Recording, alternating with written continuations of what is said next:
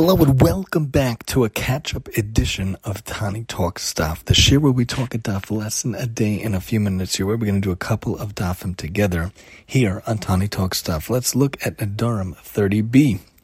The Gemara talks about how the term noladim connotes the future tense, also connotes the past tense, and regarding Nedarim, the rule is follow the common language of people.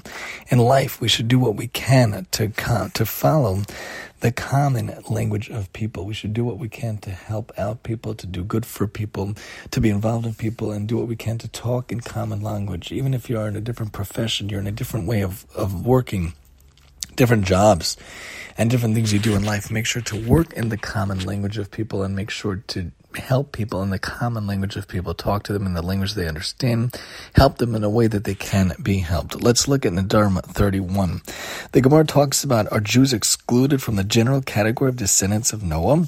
The Gemara says once Abraham, who we just saw in the recent parsha, once Abraham was singled out by Hashem from the rest of humanity and endowed with a special sanctity, Jews are referred to by his name, the descendants of Abraham, and not by Noah, not by Noah. We should remember, we should realize Hashem endows us with a special sanctity a special kedusha, a special mission in this world. We should do what we can to live up to that mission, to do what we can to be part of that mission to help Hashem, to help the world by being the Jewish people following in the ways of Hashem, to do what we can in the ways of Hashem and following in the ways of Hashem. And it actually follows the idea that Avram was the first Jewish person, and we each have the ability to be that one Jewish person to make a difference in this world, do what we can in this world to make sure we could do in this world the very, best thing. It follows into Nedarim 32, where the Gemara talks about the fascinating story about Moshe when he's on the way to Mitzrayim, that Hashem almost someone to kill him.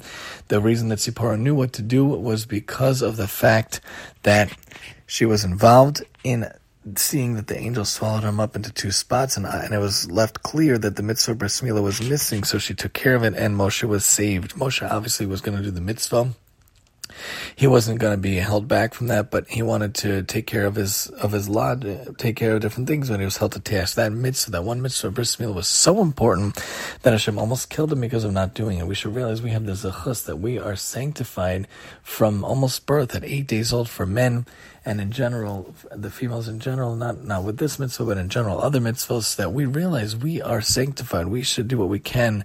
Take that idea, take that element, and realize that Hashem chooses us from the beginning and do what we can with the time and with the special sanctity to make a difference in this world. And now we go over to Nedarim 33.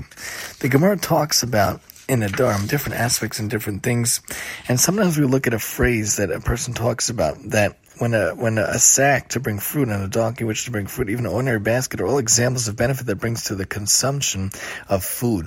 Talk about different aspects, different things. Sometimes in this life, every single thing can give us something to benefit from, can give us something to help us. We should be grateful for different things that Hashem gives us in life that we benefit from, whether it's a good food, whether it's a good drink, whether it's a house that we're blessed with, a car that we're blessed with. Of course, of course, of course, our spouse and children that are first and foremost, but even materialistic things we should realize that we should be thankful for, and we should be appreciative for that Hashem gives us to this life. Eizehu ashir hasameach. Who is that rich person? Person who is really thankful to Hashem and really appreciates everything Hashem gives us. That's the best way to be a gratitude life, a wonderful life where we could think that anything that benefits us, anything that's given to us really can help us in this life. And then we move over to Nedarim 34.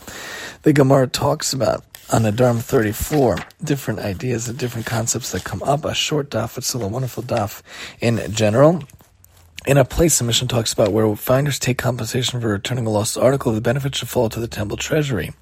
Give it to the temple. The idea about the lost object, anything that's lost in this life, whether it's a lost soul, or lahavdil, a lost item, lost object, something lost in this world, we should do what we can to return it to those who need it, to help those who are lost on the way, lost in their life. We should do what we can to be involved in Hashavas Aveda, to help people out. If we could help people have give back what they lost, they could be on their way. And if we could help people be on the right way, then hopefully they too can be sent on the right way to learn and to see what they can do in this world on the proper path. Join us next time, God willing, as we're back to regular Tani Talk stuff here on the TTD when we're God willing going to look at Nedarim 35, and I'm your host, Tani.